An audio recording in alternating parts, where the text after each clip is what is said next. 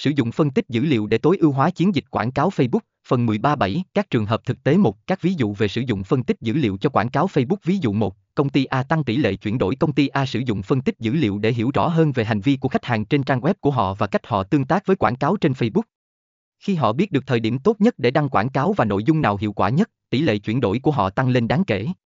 Ví dụ 2, doanh nghiệp B giảm chi phí quảng cáo doanh nghiệp B đã sử dụng phân tích dữ liệu để xác định những quảng cáo không hiệu quả và loại bỏ chúng.